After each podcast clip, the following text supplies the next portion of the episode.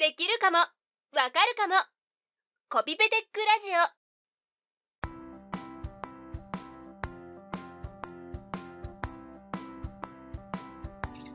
唐突ですが、始まりました。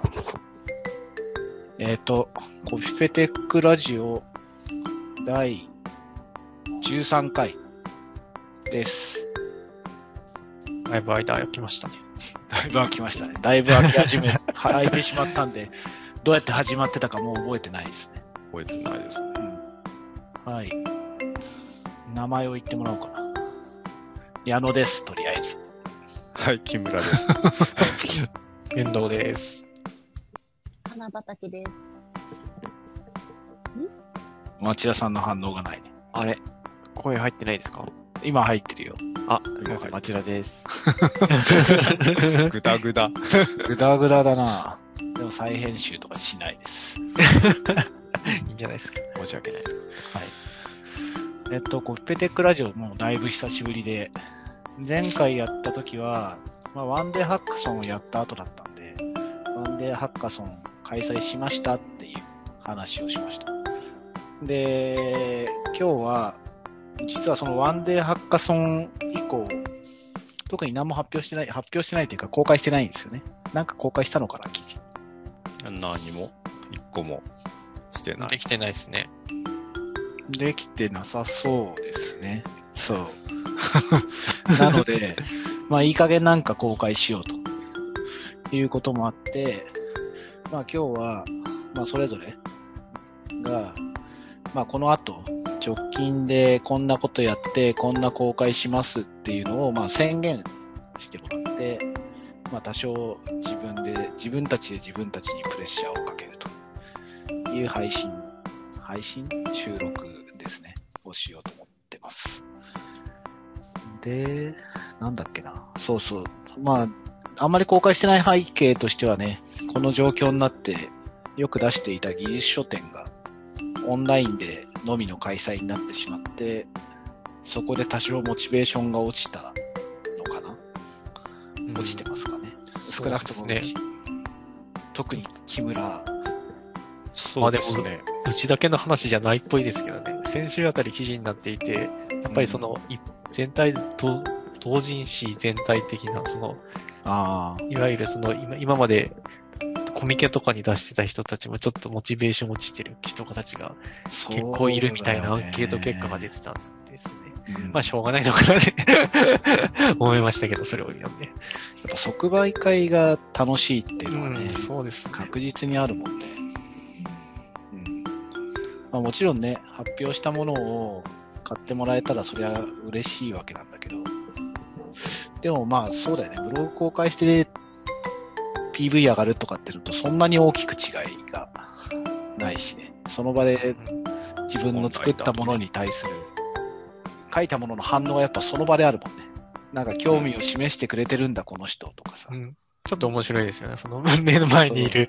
そうそうそうそう。その興味がある場合でもない場合でもその場でわかる面白さ。うんで、何回かやってると、ね、前に出したものをちゃんと覚えてて買ってくれる人とかが目の前に来てくれて、前のものの話をちょっとしてくれたりとかね。そういうのがなくなってしまうのは確かに寂しく。まあ、そこでペースが落ちるってのはわかる気がするな。ということで、ちなみに話せるのかな？皆さん。多少？多少話せるよ。作るものについてですよね。これ決めてなかったけど、いつ、いつまでにとかっていうのもともとは11月末だったんですが、もう終わっちゃう 一応終わっちゃう。一応過ぎてないですよ。一応今収録日は24日です。ああ、そうね。今収録してるのは、そう、11月24日ですね。今週何かを出すのは俺は無理ですね。無理ですよね。まあ、年内ですかね。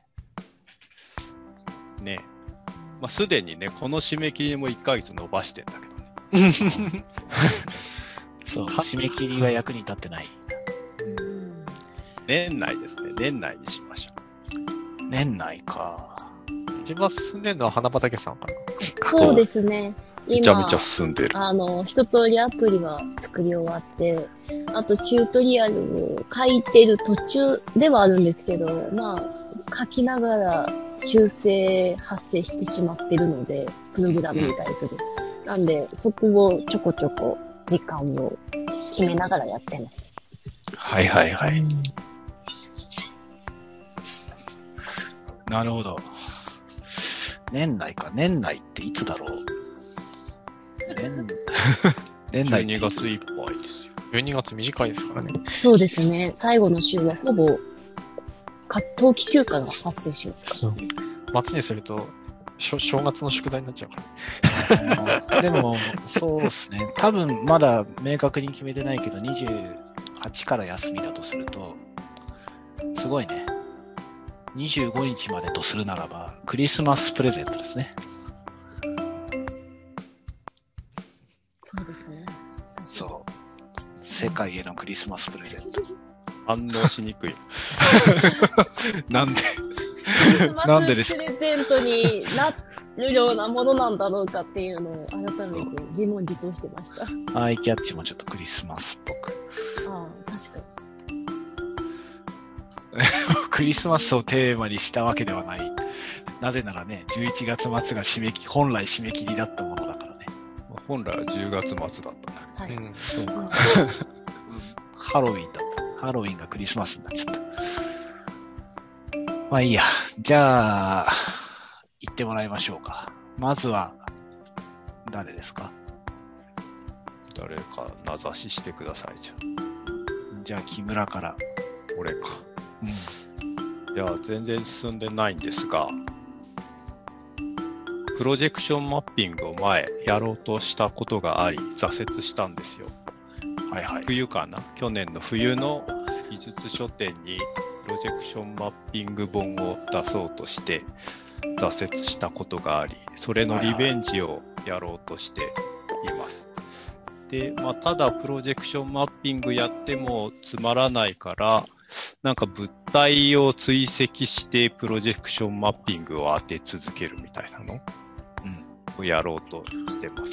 何の物体にとかって決まってんの？とりあえず、いくつかやろうと思ってたんだけど、まあ、とりあえず YouTube にこうボールに対して地球を投射するっていうのがあったから、まずそれをやろうかなっていうところで、まずそこもできていない。なんか適当なボールあるの？ん何のボールに？あ、ボールじゃなくて円でいいんだ。だから紙で紙を切って円をこう作って、ああ、そういうことか。なるほど。で、それに対して地球が回ってる地球の映像みたいのがはいはいはい。ついてくるような感じはいはいはい。っていうのをやろうとしているんですが、うん。今、JavaScript でやろうとしていて、はいはい。画像の解析に OpenCVJS っていうのをや使って、で、まあ、描画に P5JS っていうのを使おうとしてたんですが、なんか片方ずつだとうまくいくんですけど、両方だと動かない。OpenCV で円の検出をするっていうところまではうまくいって、うん。なんか P5JS で、なんか、それは前、記事にも書いたんだけど、はいはいまあ。投射したところの形を現実に合わせてこう変形させるみたいあなのを前記事に書いたんだけど、画像解析ってそうか。その円、円というか球体を認識するために使う。あ、そのために使ってる OpenCV なる円検出。ちなみに前回はなんで挫折したんだっけ？前回？なんでだっけなあ、前回はちゃんとプロジェクションマッピングのなんか作品みたいの作りたかったの。あでもそれをやるには、なんかその、プログラムとか云々より、こう、クリエイター的な能力が必要で、あ、あ そそこのネタを考えきれなかった。あ、なるほど。で、挫折した感じ。今回はそ回はそれを実現する手段が伝わるところぐらいまでにとどめる感じ。うするわけですね。そうさ映像自体はシンプルにただその地球が回ってるだけだとか、そういう感じにすると、そこの問題点は回避できるなと思って。確かに。なるほど。そっち方向で行こうとしたんだけど、挫折気味で、で、その JS を組み合わせると、Chrome がハングするんですよ。あー、なるほど。で実装見直したんだけど、別に実装に悪いとこはなさそうだなっていうところで今止まってて、Python に書き換えるかなーっていうところです。あー、なるほど。JavaScript だからダメそうだ。かなーって。Python で書くときはどうやって動かすの？あ、なんか P5JS、あ、P5 じゃねえや、プロセッシングか Python。うん、あ、プロそうだ。セッシングだと、なんかコマンド打つとこう画面立ち上がるんですよ。ああ、そういうこと。ああ、ははは。じゃあ、ローカルで動かる。まあ、どっちにしてもローカルなんだけど、そうそう。PC から起動してって感じか。そうすると、でも多少端末依存があるのかな。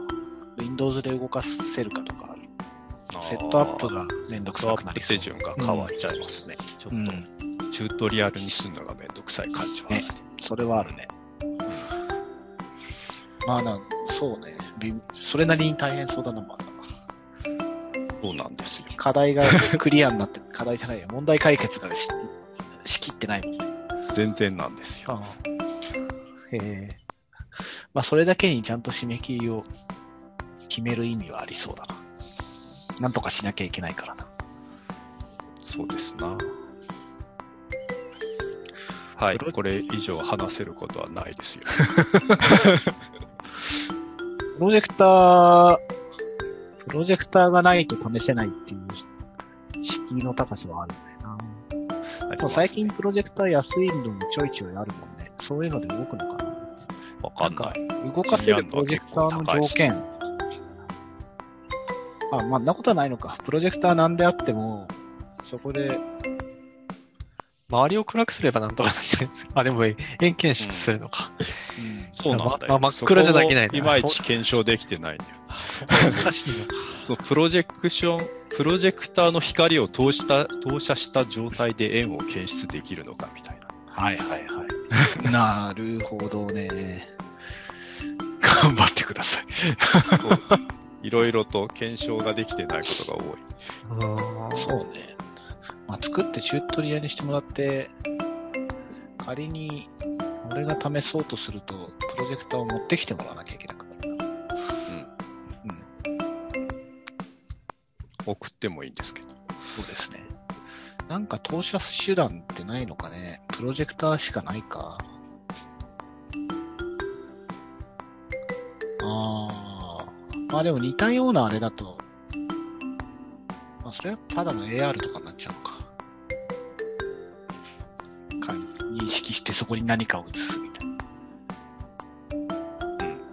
れはただ AR そうだね。はい。じゃあそんなところかな。よし、ちゃっちゃと。次、次、じゃあ町田さん。はい、僕は、そうですね、やること、使うものは、うん。えー、ウェブの NFC、あのーまあパスモとか、はいはいそう。いったものを読み取れるっていう機能を使って、えーはいはい一応何を作るかっていうと、なんとなくスタンプラリー的なものを作ろうと思っていて、えーまあ、昨日の WebNFC を動かすっていうことまではやっていて、うん。まあ、そこからそれを使ってどういうふうに面白いものを作るかっていう段階です、今。それ、すごいね。これから企画ってこと？企画というか、まあ、一応そのスタンプあ、スタンプラリーか。ー一応、ね、作るっていうものはあるんですけど、まあそれを、それスタンプラリーってどうやるの？どうやるんだ？その、まあカードはカード使うとして、はい。それを例えばいろんな場所にでスタンプラリーをこうピッピッってやっていくとしたら、その、その機械は？あ、その機械は一応スマホでやろうかなと思ってます。えーっと、まあ、ついてないスマホもあるんですけど、まあ、ついてるスマホの 対象で、えー使ってもらって、あとはまあ、パスモとかは、まあ、あるかなって、家庭にありそうなものを、スマホと PASMOと、 Suicaとかまあ、そういうものを使って、できるようにしようかなと。アンドロイドだとね、結構古い端末でもついてるのあるから、安く簡単に手に入りそうだけどね。それだけのために使うなら。何で、I、iOS でやるあ、僕試すとしたは試すのは Android です。?Android だよね。iOS なんかめんどくさそうだもんな。iOS ちょっと今手元にないんで、検証できないかもしれないです。そういう面で言うと。まあ、フェリカというかね、NFC 対応して、で、かつなんか、あまあでもあれ OS であれかクリアされてるのか。結構最近だもんね。そうですね。そうそう。あんま古い端末だと動く、そもそもついてないから、iPhone って。Android は、やっぱ、スマートフォンが普及し始めたタイミングから、もともとガラケーで使えてたから、なないなんてありえないだろうみたいな感じで大体実装され、実装っていうかくっついてるけど。ですね。うん。スマホか。スマホでスパンスタンプラリーか。どういうイメージなんだろまあ、最初に想像してたのは、うな。うん本。当にその即売会みたいなところで、あの、うん売ってる横に、なんかカカードが置いてあってみたいな。ああ、そういうことか。常に人がいることは前提で、各ブースにはい。そのスマホ置いといて、はい。シール貼ってあげる代わりにアプリでやるみたいな感じか。はい、そんな感じで。まあ、その、まあ、ウェブページにアクセスするのも QR コードかなんか置いといて、うんそれで飛んでもらって、えースタンプをしてみたいな。はいはいはい。簡単に、あのーなんだろう、うん集められるみたいな。なるほど。それって何でやるんだ？アプリ？いや、えっ、と、ウェブなんで、もう本当に URL1 個はいはい。ですかね。じゃあそれ開いといてってそうですね、そこを開いてもらって、まあ、あのーそのページを、えっ、と、ショートカットとか、あの、なんていうんですかね、PWA とか、うん。ああいうのでもいいですし、うん、スマホに置いとけるような感じにして、はいはい。じゃあ、なんか、実際にはブースに行って、スタンプラリーやって、要するにやってますよみたいな感じで、それを都度起動してあげて、ピッてしてもらうみたいな感じか。そうですね。うん。使い方的にはそういうか感じになると思います。なるほど。最近だと、あれ、iOS 最近ね、14とかのタイミングで、なんだっけあれ、なんて名前だっけ？インスタントアプリ的なやつ。そこら辺で、なんか QR コードとかかざすと、はい。アプリなのかな？アプリが、かんシンプルなアプリが入ってみたいなのがちょっと話題になってるじゃん。まあ iOS だから試せない。今回は試せないんだけど。Google, Google だとやっぱそういうの PWA とかになるのかな ?Chrome ベースだと。そう、そうですね。PWA になるのかなだと思います。えー、案外使えそうだな。それこそ、それこそ技術書店とかが復活してくれたら、そういうのができる状態にいずれなったら使えそうなやつだね。うん。そうですね。まああとは、まあ、家庭の中で子供と あの、これかざしたら画像出てくるよみたいなうん。ので遊びたいなって思ってますね。そうだよね。設置して試すとなると、なんか常時起動しておくっていうのが、ブラウザベースだと難しかったりするかな。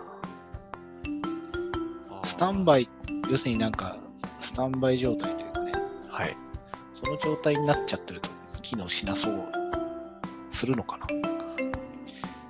えーそうですね。それは、あの、アプリだと、えースタンバイできるのかスリープとかしてると、しててもできるんですけど、ウェブはちょっとわかんないですね。そうだよねスリープスリープしちゃいそうだもんね。はい。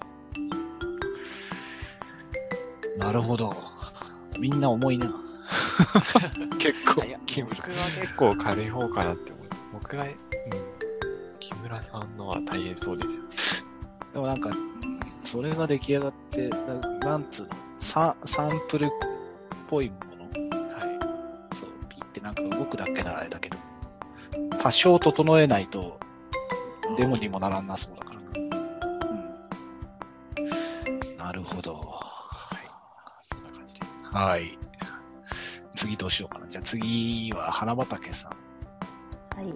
えっ、と、私は多分、重さで言うと軽い方なのかもしれないんですけど、どうかな 私が今作っているアプリは、そのマウスやキーボードが長時間動き続けると、うん休憩を促してくる猫みたいな感じで、ちょっとしたジョークアプリですね。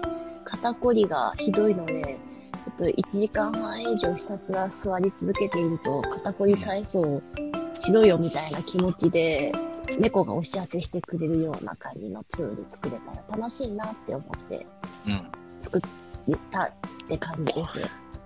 まあ、Mac に X コードと呼ばれる開発環境があるので、あの、X コードと Swift 使ったことがないからどんなものだろうっていう気持ちがあって、個人的に使ってみたかったっていうのもあって、その Swift の Mac アプリを作ってるような感じです。はい。うん。そうですね。一通りでき、動くものはもうできて、うん。あとはチュートリアルを書くだけ。ああ、もうそんな状態なんだ。はい、そうですね。やっぱり優秀なんですよ。優秀ですね。そう。素晴らしい。うんまあ、ただ、あの、他の方のお話を聞く限りだと、まあ、プロジェクトマッピングだったり、WebNSC とか、まあ、本当私にとっては未知の技術に手出してるのと比べると、多分、Swift はいっぱいいろんな情報が流れてる感じがするので、公式サイト見ながら作れたって感じですね、情報は集めつつ。シーレでもそれやるの結構いいよね。まあ、Mac 前提だから、うちだと使えないんだけど。あ、そうですね。そうまあ、仕事の休憩もそうなんだけどね。子供とかのよくあるね、うんあの、見守りスイッチとかと一緒で、あ何時間起き、そうそう。だから一日にできる時間っていうだけではなくて、うんそう、別に長く見てもいいから定期的に休めっていうのを、うんそう、やりたいなって最近思うんだよね。そう。長くある程度見てもいいから1時間おきぐらいに10分ぐらいちゃんと目を休ませるとか。うんうんうんそう。なんかね、その、一日の制限っていうよりも、むしろ定期的に休むことの方が大事なんじゃねえかと。うん。思います。もう子供だけじゃなく大人も特に大人もだよね大人もそうだよね。大人もなんか、このリモートワーク全盛というか、まあ少なくともうちはそうなわけで、うんそう。1時間とか1時間半、どうせ人間の集中力は90分ぐらいなわけで、うんうん、そこで少し体を動かせとかで、はまあ、花畑さんは形になりそうですね。い、そうですね。一応、もう、物はできてるので、うん。修正しつつになりますが、苦労したネタとかをちょろっとどっかで書けると思ってます。これは俺らに、俺らにとっての保険みたいな存在だ。花畑さんだけはちゃんと締め切りまでに確実に出てくれるだろうと。12月だったら多分もう確実に終わると思います。11月末だとなんか、ちょっとなんかまだ厳しいなって思ったけど、先ほど12月末にしようって言ったので、気持ちほっとさせていただいて なるほど。期待し、期待してます。ます。はい。はい、じゃあ最後、遠藤くん。はい。ああ、で、私も、私は、あれですね、その、もう、今、今月、締め切りになるって話だったんで、ああ、そうか。まあ、締め切りに合わせてないように変えようかなと思って、もともとは 3D プリンターと、うん。まあ、電子工作組み合わせて、まあラ、ラジオのケースを自分で 3D プリンターで作りましょうっていうのをやってたんですけど、はいはい。ちょっと一回 あの、締め切りを考えて、うんあの、技術書典8で書いた本について何もノートに書いてなかったのもあるんで、うん。それの一番最初の例を、まあちょっと、あれは、あの、その時の本はオブナイズと、オブナイズ OS と ESP32 のうんアイコンをを使った、まあ、IoT ツールみたいな作例を何個か紹介してたんですけど、まあ、今回 ESP32 だけあれば作れるような形に変えて、ちょっと簡単な形で、まあ、その、豪華な L チカみたいな照明のやつを、まあ、フルカラーいや、フルカラー LED を ESP32 で制御して、みたいな、まあ、色が変わる照明みたいな、よく100均にあるやつですけど。それを作るっていうのをいやろうかなと思ってます。なんで、まあ、まあ、写真とか使えませるかな、前で撮ったやつの。あなんで、まあ、一応あとプログラム、先週ちょっと動かすのはやったんで、プログラム書き直して、まあ記事書こうかなっていうところですね。あ。うん。で、もともとやろうとしてたのは、まあ、その、よくあるラジオキットですね。まあ、はいはいまあ、愛天堂っていう、まあ、とところで売っている、まあなんか、1000円くらいので作れるラジオキットみたいなのがすごいいっぱい種類あって売ってるんですよね。はいはいはい。それを組み立てて、まあそれを使うと、まあそのまま、あの、スピーカーとかが剥き出しの状態なんで、うん。まあ、それに 3D プリンターを、あの、今年の初めに買ったものがあるので、会社で。はいはい。それでケースを作って、まあ、ちゃんと、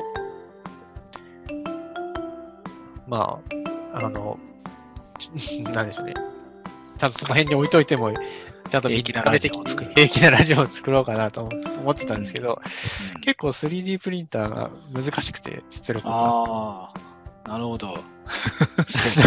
なかなか綺麗にし、まあ、あの、モデリングは、モデリングは大体、まあ、問題ないんです。